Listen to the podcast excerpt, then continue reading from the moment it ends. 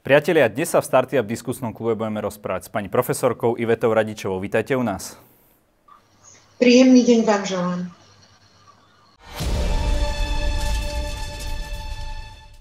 Pani profesorka, ako vnímate to, čo sa momentálne deje ohľadom vlády Igora, ešte stále Igora Matoviča natáčame v štvrtok po obede? Voľby pred rokom dali obrovskú dôveru a zodpovednosť za krajinu do rúk súčasnej vlády a do rúk pána premiéra Matoviča. Každý z nás pozná e, svoj príbeh, svoj životný príbeh najlepšie a väčšina z nás aj na základe vlastnej skúsenosti pozná svoje limity. Ja naozaj viem, o čom hovorím. Pokušenie trúfnúť si naviac, dokázať viac, má prirodzene každý z nás a je to úplne v poriadku, pretože je to úplne prirodzená ľudská vlastnosť. Niekedy nám to vyjde, niekedy nám to nevíde. Človek vyrastie, zdokonalí sa alebo jednoducho zhorí. Veľmi, veľmi dôležitá vlastnosť je pochopiť, kedy už človek škodí. Nielen sebe ale, a svojmu okoliu, ale najmä iným. Politici získavajú pocit nenahraditeľnosti. Často sú presvedčení len o svojej vlastnej pravde. Jednoducho moc má tú moc, že na istý okamih začnete o sebe menej pochybovať a hlavne strácate schopnosť zrieknúť sa dosiahnutej moci. Napokon Robert Fico by o tom, ako chutí moc, asi vedel napísať celú knihu.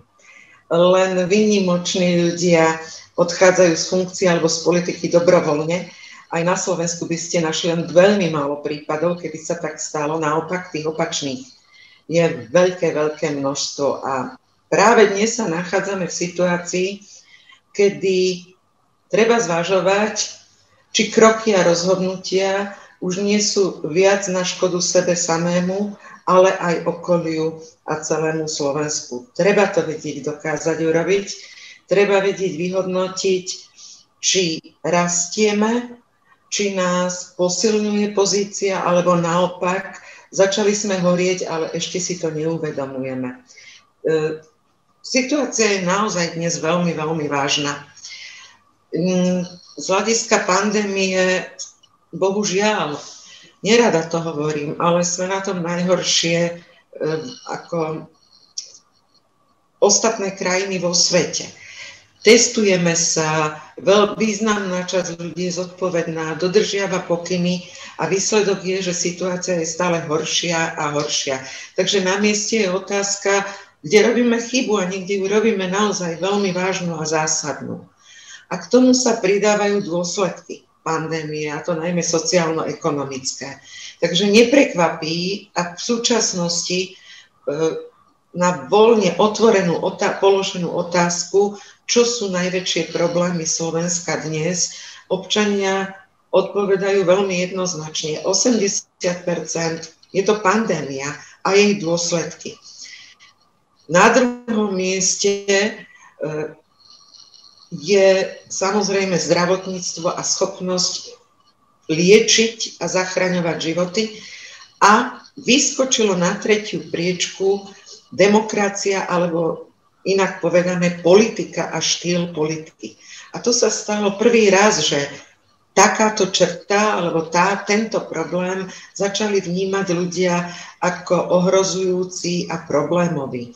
Štýl politiky, spôsob komunikácie, sústavne sa na, rozpaľujúci a rastúci spor vo vládnej koalícii, ktorý je rôzne personifikovaný vstupuje do atmosféry neistoty, nervozity, strachu, e, obav, existenčných problémov a preto ľudia už reagujú veľmi citlivo až podráždenie na to, že opäť raz vláda je v sporoch a zdá sa, že ich nie a nie zvládnuť.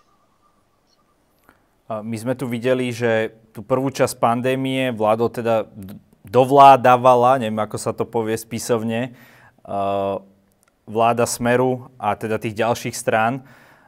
Viedlo sa im podľa vás lepšie, keď zoberiete len čisto tú pandémiu? Bola tá komunikácia na lepšej úrovni? Hlavne nemala také e, e, vážne dosahy a dopady.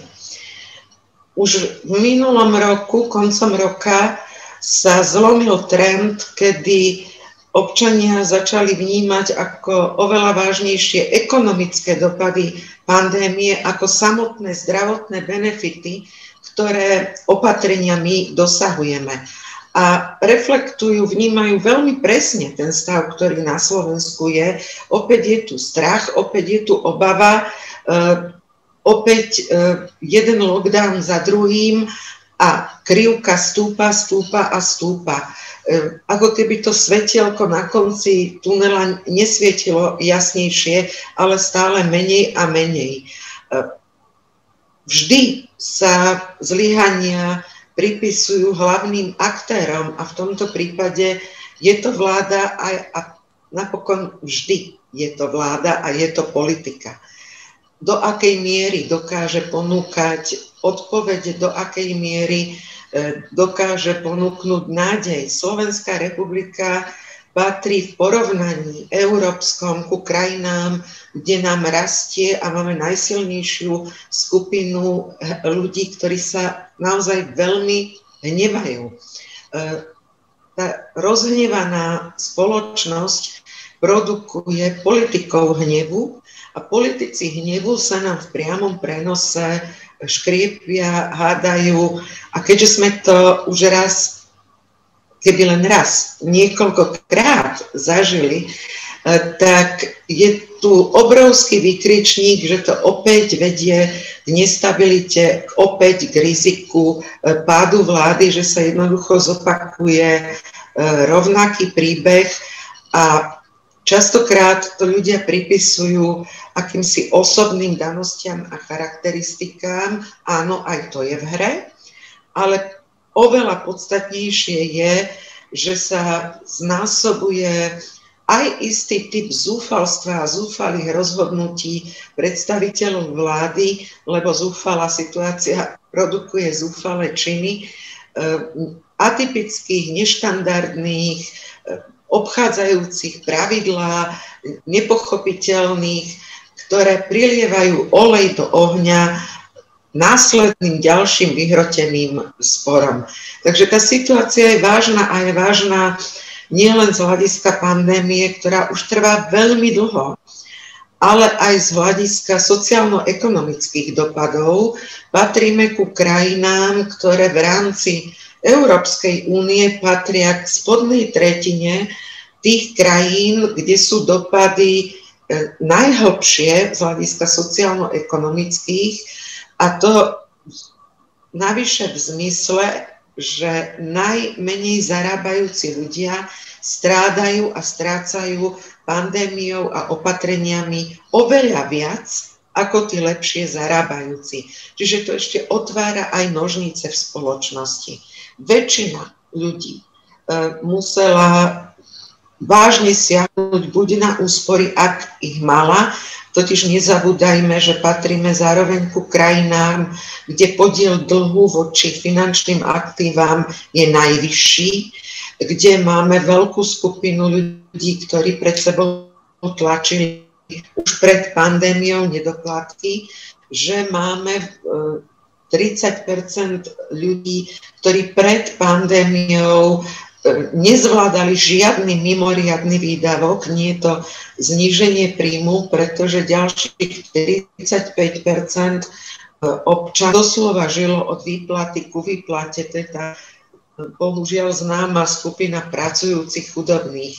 A tu, keď zasiahla pandémia, buď úplne stratou živnosti, e, práce na dohodu, alebo akéhokoľvek príjmu, tak ľudia už sú na hranici aj zvládania každodenných e, starostí s existenciou, s prežívaním. Do toho máme doma deti už vyše roka a opäť pripomínam fakt, že je to u nás preto ťažšie, lebo patríme, na, sme na šiestom mieste v rámci Európskej únie z hľadiska tzv. preľudnenosti bytovej jednotky, teda máme viac ľudí na obytný priestor, ktorý neumožňuje e, jednému pozitívnemu sa utiahnuť do karantény a rovnako komplikuje, ak úplne znemožňuje e, vytvoriť priestor pre deti, aby sa pripravovali do školy. Znásobuje to e, konflikty v rodinách, je nesmierne ťažké ich zvládať. Nie je prekvapujúce, že u mladých ľudí narastajú depresie.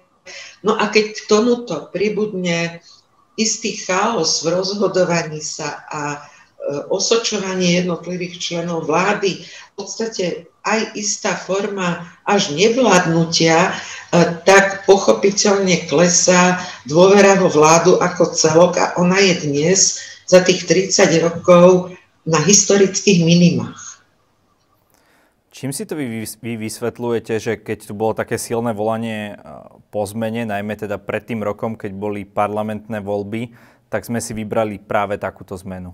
Väčšina občanov e, to je princíp demokracie, umožnila parlamentnú väčšinu, dokonca ústavnú väčšinu súčasnej vládnej e, koalícii s očakávaním očistenia spoločnosti od korupcie, od organizovaného zločinu, o, na, o znovu, znovu obnovení dôvery v policiu, prokuratúru, justíciu. A tu treba zdôrazniť, že práve táto časť e,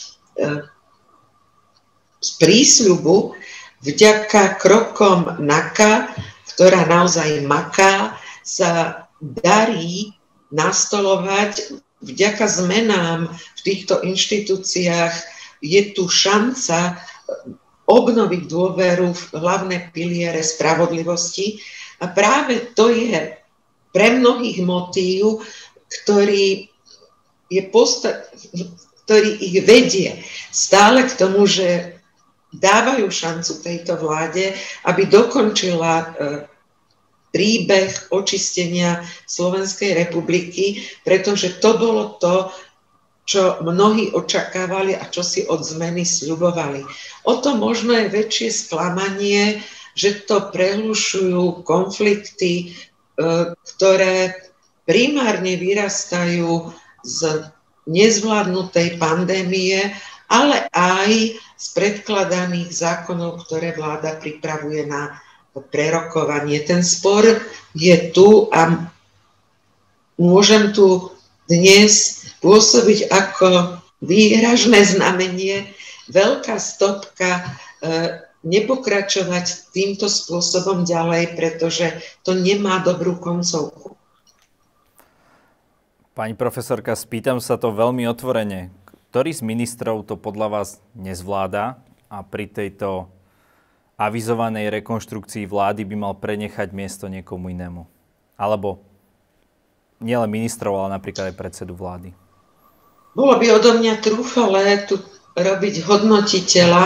Napriek tomu skonštatujem takú systémovú chybu, ktorá sprevádza vládnutie a to je obrovský rezortizmus, alebo ľudskejšie povedané, od začiatku ako keby to bola e, len mechanická množina politických strán, ktoré získali mandáty od voličov vo voľbách, e, ktorá nezačala pôsobiť spôsobom naša spoločná vláda, teda koordinovanie to oddelené pôsobenie a hľadenie si svojich priorít rozbíja silu e, vlády, e, rozdrobuje ju, dokonca vytvára už v prvom roku vlády súťaživosť o voliča, ako keby prebiehala kampaň. Ako keby boli pred voľbami a nie po voľbách. A práve preto, to je aj jeden z, dôvodov, prečo E, nezvládame dostačujúco pandémiu, pretože pandémia potrebuje nadrezortné riešenia. To chce silnú koordináciu a kooperáciu zdravotníctva, sociálnych vecí, vnútra, policie, ale aj hospodárstva, štátnych hmotných rezerv, jednoducho množstva ministerstiev a inštitúcií, ktoré pokiaľ si odkazujú listami a čakajú na odpoveď, kto čo má a ako urobiť a či napísal presnú objednávku, tak sme stratili drahocenné týždne a mesiace. E, práve poučenie z minulosti hovorí, že toto nie je spôsob, ktorý udrží e, koalíciu pokope, pokiaľ to nie je koalícia vedená čisto mocensky jedným silným vodcom.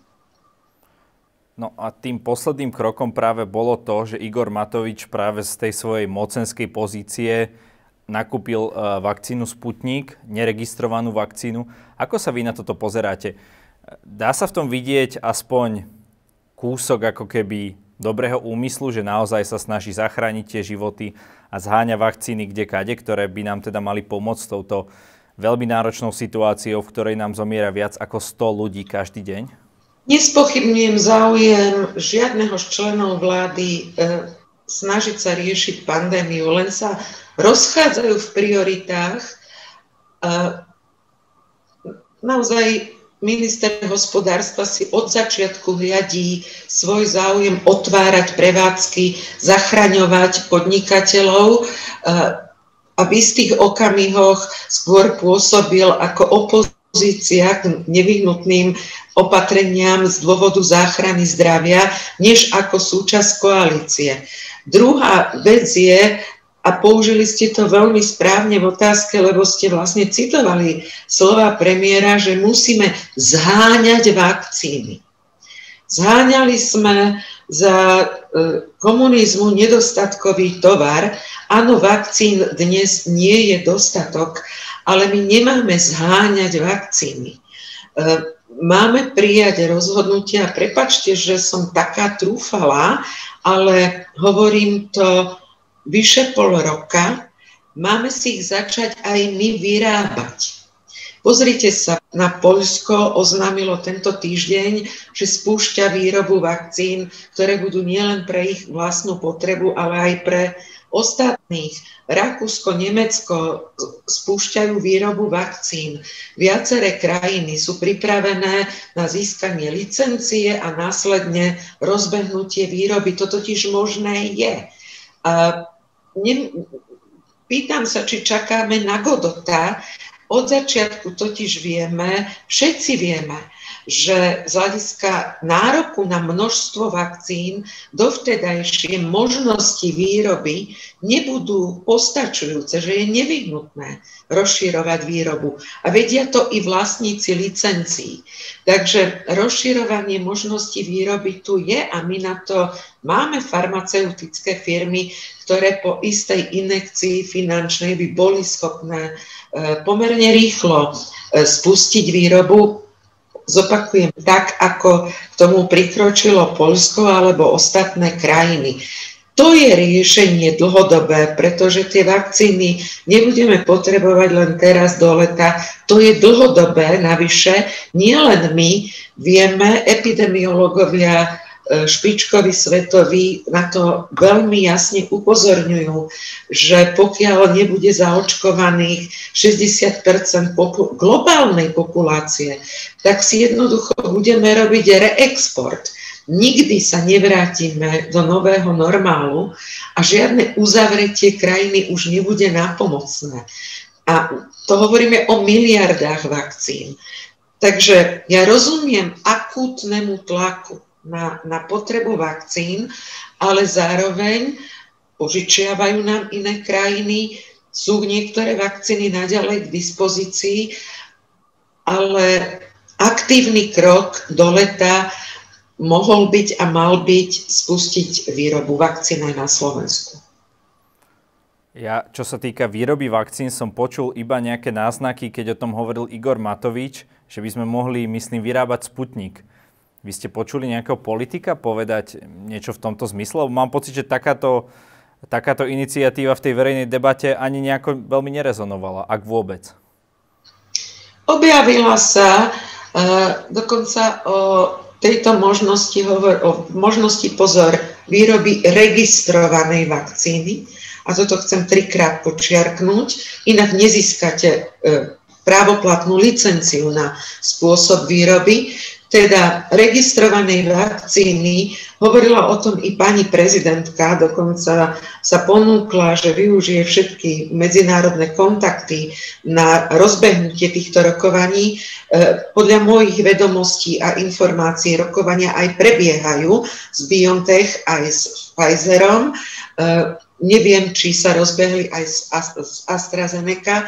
V každom prípade rokovania bežia, pretože my máme svetových špičkových vedcov, na ktorých sa priamo obrátil BioNTech s ponukou, aby sme o výrobe na Slovensku seriózne uvažovali a aby vedci ju pomohli spúšťať na Slovensku. Takže tá ten záujem bol aj z druhej strany práve preto, že máme vedcov v medzinárodných tímoch a uznávaných vedcov, ktorí môžu byť schopní a sú schopní pripraviť projekt na, na výrobu vakcín. E, až da, až da treba zdôrazniť, že to nie je štandardná jednoduchá výroba, že musí splňať veľmi, veľmi tvrdé kritériá, z hľadiska práve bezpečnosti pri výrobe vakcín, veľmi e, tvrdé kritéria z hľadiska hygieny, z hľadiska vzduchotechniky, tlaku. A je to naozaj dostať sa do kategórie A z hľadiska všetkých kritérií e, nie je bežná výroba ale automobilka. Ale preto je taká dôležitá účasť vedcov. My máme napokon veľmi silné týmy vedcov aj priamo v našich farmaceutických spoločnostiach, takže potenciál na to máme. A hovorím, spomenul to aj minister zdravotníctva, že rozbiehli, rozbiehli rokovania už dávnejšie, predtým, ako prišiel do hry Sputnik, e, sú rozbehnuté e, tieto rokovania, e, Dúfam, že budeme rovnako akční, ako boli Poliaci, alebo ako sú Nemci a Rakúšania. Bavili sme sa o politikoch, o vakcínach, ale dôležitou súčasťou tejto pandémie sme aj my ľudia, aj my občania. Do akej miery týchto, tieto tisícky obetí sú aj vinou nás samotných, že nedodržiavame tie opatrenia tak, ako by sme mali? Existujú sociologické štúdie medzinárodné, ktoré porovnávajú krajiny z hľadiska e, úspešnosti súboja s pandémiou a už dnes vieme konštatovať, že tie krajiny, ktoré sú na tom neporovnateľne lepšie, tak faktory, ktoré sa pod tento úspech podpisujú, sú zhruba tri zásadné. Ten prvý to je využitie priamej alebo nepriamej skúsenosti z pandémie SARS. Teda dodržiavanie striktných epidemiologických opatrení a platného plánu, ktorý je jasne nakrokovaný, e, ktorý sa nemení, e, ktorý sa dodržiava, ktorý má svoje pravidlá. E, a spolu s týmto plánom striktné dodržiavanie toho známeho rúško, odstup, e, dezinfekcia a zároveň, a to je počiarknuté asi trikrát, e, zisťovanie ohnisk nákazy a trasovanie. Najúspešnejšie sú krajiny, ktoré použili digitalizované trasovanie, teda zisťovanie e, kontaktov, aby hneď zachytili ohniska a možné šírenie. Teda trasovanie, a na dodržiavanie karantény a k tomu silná primárna lekárska starostlivosť, teda obvodní lekári, zachytávanie pacientov už v zárodku a pomoc v zárodku, nie až keď je ten stav už v riziku ohrozenia života. Takže toto je ten prvý balík, ktorý ukazuje na úspešnosť v iných krajinách a dôsledné uplatňovanie týchto krokov sa premieta do toho druhého balíka príčin a to je dôvera voči vláde. V krajinách, ktoré, kde občania dôverujú vláde, dôverujú týmto im rozhodnutiam, e, sa to premieta aj do toho, že rešpektujú e, pokyny, ktoré vláda vydáva a snažia sa ich dodržiavať. Aj keď sú protesty, E, tak väčšina, veľká väčšina ľudí dodržiava pokyny vlády a, sna- e, a ukazuje sa, že ak sa takto deje, tak potom lepšie majú pod kontrolou pandémiu a menej, menej obetí. Nie, že by ich nemali, ale majú ich menej. A k, to, k tomu sa pridáva ešte tretí dôležitý moment a to je funkčná štátna správa my sme zdedili zdravotníctvo naozaj v kritickom stave. Táto vláda zdedila zdravotníctvo v kritickom stave, veď mala krízový manažment táto sféra. E, nezabúdajme na fotky plesní v nemocniciach, na e, bytie na poplach, nedostatku zdravotníckého personálu, lekárskeho personálu, e, vybavenosti a podobne. A do tohto stavu vstúpila pandémia. Pandémia vlastne ako keby rozsvietila reflektor na najväčšie problémy, ktoré e, sme tu mali nakopené a zdravotníctvo jedným z takýchto sektorov určite je nedostatočná kapacita robiť klinické štúdie na liečbu e, nás priviedla do štádia, že sme odkázaní na tieto štúdie z iných krajín a následne až ex post uplatňovanie opatrení na úspešnejšiu liečbu. E, takže keď to zhrnieme, k tomu sa pridáva množstvo inštitúcií, ktoré by mali mať zodpovednosť za riadenie pandémie, ale spolupráca týchto inštitúcií, jasná delba moci, ich kompetencie, no obávam sa, že byrokracia a byrokratizácia pretrvávajúca e, je tu na prekážku a chcem počiarknúť, že štátna správa stúpala za e, ostatné roky e, pomerne významným spôsobom. Pomôže teda nám nakoniec táto pandémia v rámci toho, čo sme očakávali od novej vlády, teda o nejakú zmenu, o možno nejaké približenie sa k tým vyspelým európskym štátom po všetkých stránkach? Bude to nakoniec výťazné volebné obdobie, keď to tak nazvem? Nech už to dopadne uh, s, s tou rekonštrukciou vlády akokoľvek? Nesmierne záleží na tom, a to hovorím z vlastnej skúsenosti, do akej miery sú jednotliví e, predstavitelia vládnych koaličných strán e, pripravení na sebareflexiu a, na, a spoločné pomenovanie problému. Zatiaľ sa to bohužiaľ javí tak, a v tom je deja vu, že